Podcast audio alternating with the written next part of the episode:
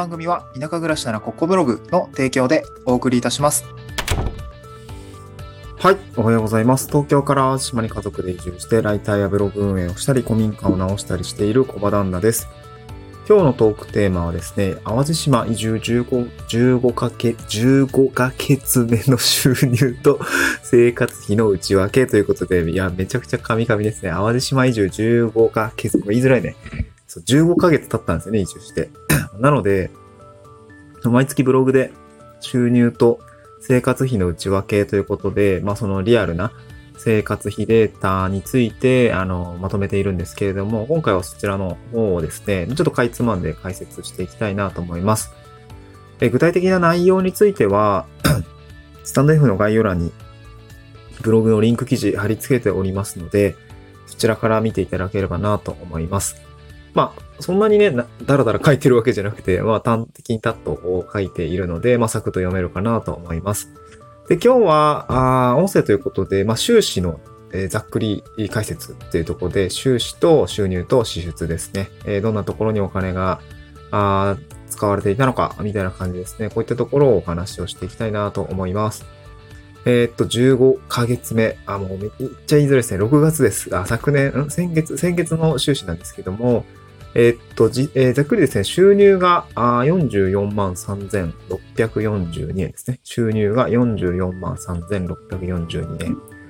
で、支出が27万2034円ですね。うん。で、残高はっていうと、まあ、17万1608円と、まあ、だいぶね、なんて言うんだろう。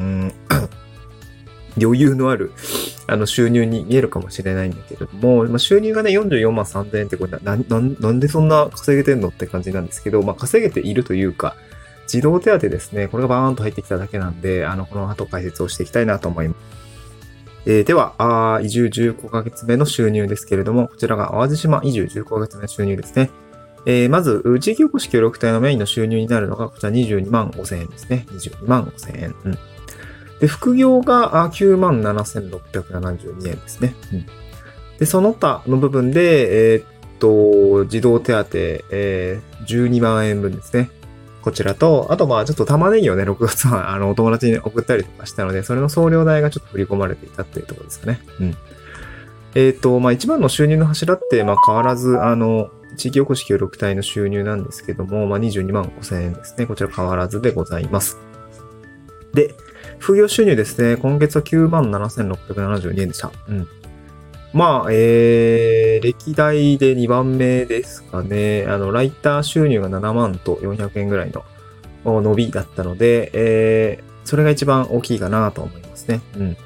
まあ、そこまで稼働してないはずなんですけど、まあ、ちょっと月の前半にババーっとこう、ガッとやったって感じですかね。うん。で、まあ、それ以外はブログの収入だったり、Kindle の印税だったり、うん。あとなんかノートちょっと売れてますね。200円。一部売れてるのかな。そう、マジ適当に書いたわけじゃないんで、経験談をね、関係ない。割と、割と買われてるんですよね。まあ気になる人がいるっていう感じですかね。うん。まあ、こういうね、コンテンツ収入みたいのはありがたいですね。なんかちょっとご褒美みたいな感じですごくテンションが上がるし、まあできればもうちょっと売れてほしいなと思うんだけれど、うん。まあ、Kindle は、安定してますかね。3000円とか、結構出てるのでありがたいなと思います。で、Kindle については、昨日から3日間限定で無料で、Amazon のセールがですね、出ているので、まあ、自分のコンテンツですね。なんか多くの人に手に届いて読んでもらえたら嬉しいなっていう感じですかね。うん。はい。続いて、まあ、児童手当の収入ですね。まあ、児童手当の収入は、あんまり、本当に子育ての費用に回していきますね。10月以降は、9月以降かな。保育園も始まりますので、そちらの方に当てさせていただこうかなと思って、今は取っといてあります。うん、はい。で、これが合計すると44万円ぐらいの収入になっているというような状況ですね。うん、で、じゃあ続いて支出ですね。淡路島での生活費の支出なんですけど、まあ、全体で27万円ぐらいでした。まあ、これ月、例月で言うと、まあ、普通ぐらいですかね。普通ぐらいかな。あ、でもちょっとね、7月に、飛行機乗ったりとか、いろいろする予定のものがあったので、まあ、ちょっと気持ち交通費多いかなっていう感じですかね。うん。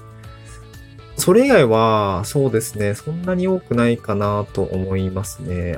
高速代がちょっとかかったりとか、まあ、移動に関するお金、やっぱ淡路島って島なんで、島出るにはですね、結構お金がかかるんですよね。そう、高速代もそうだし、高速バスも乗らないといけないし、うん。結構往復するってなると結構高速代かかりますね。うん。そこはね、ちょっと痛手かなっていうところは毎回思いますね。うん。で、あと今月は車の維持費結構かかったかなと思いますね。燃料費、まあ高速代もそうなんだけど、まあ住民税じゃない、自動車税も、これ自動車税だったっけ？自動車税じゃない気がしてきたな。ごめんなさい。住民税ですね。5800円ぐらいの住民税は払ったんですけど、うん。まあ維持費結構かかってきましたかね。うん。そんな感じですね。これめっちゃ音声で喋りづらいな。ブログの方は表で書いてるので、表でバッと見てほしいんですけど、まあ一番多くかかった月は食費ですね。52000円ぐらい。結構食べ過ぎちゃったかなって思いますね。うん。あと通信費ですね。こちらも29000円ぐらいかかっていて、何にそんなかかったんだろうって感じなんですけど、今月実はですね、フォトショップの契約だったりとか、資材投資みたいなのが結構多かったんですね。うん。まあでも一応経費にはなるので、個人事業主の経費には出しているので、まあ問題ないんですけど、やっぱり副業とかしておかないと、なんか普段の生活費で当然お金は飛んでいくし、で、自分のツールへの資材投資っていうところも、やっぱり必要だったりもするので、なんかそういうところが副業を始めてですね、収入を、まあ、ふんだんに使ってるっていうわけじゃないんですけど、まあ、投資にしっかり当てられてっていうのはすごく気が楽かなと思いますね。はい、収入作っておくと、投資もしやすいっていう感じですかね。うん。はい。そう。投資っていうとですね、この収録してるマイクも買ったのがこの6月でした。16000円ぐらいかな。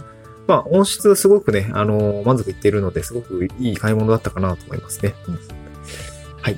あとはね、雑費でね、町内会費払いましたね。町内会費。そう、田舎の町内会費いくらだやねん問題もあるかなと思うんですけど、わかんないよね。そう、わかんないんですよね。僕も年間1万円なので、月額にする830円ぐらいなんですよ。これ高いのか低いのか全然わかんなくて、ちょっと調べてみたんですけど、意外とね、わかんないな。ちょっと高いのかもしれない。なんかね、他の地区は、月額400円とか200円っていうケースもあって、そんな安いのっていうところもあって、なんかそう考えたら、まあでもね、少ないんだよね。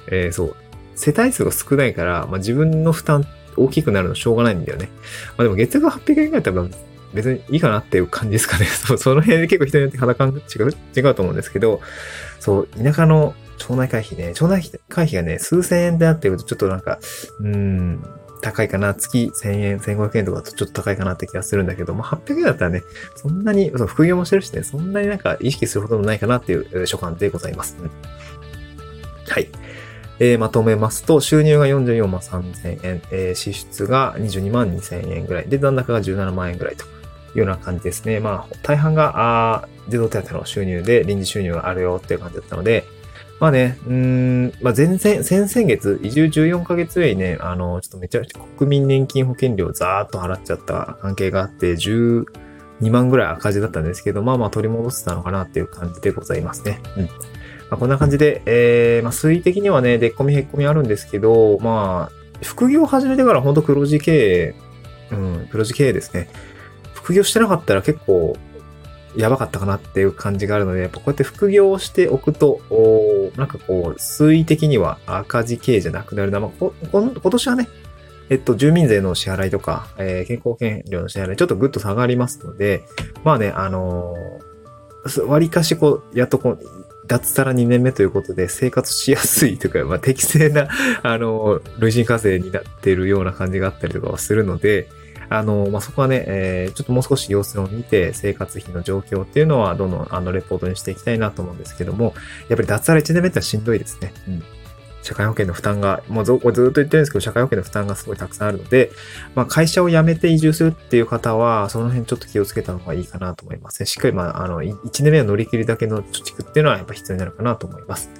はい、今日はそんな感じで、移住15ヶ月目の、中止と報告でございました。また次回の収録でお会いしましょう。ブログを見てもらえると、もっとわかりやすいかなと思います。また次回の収録でお会いしましょう。バイバイ。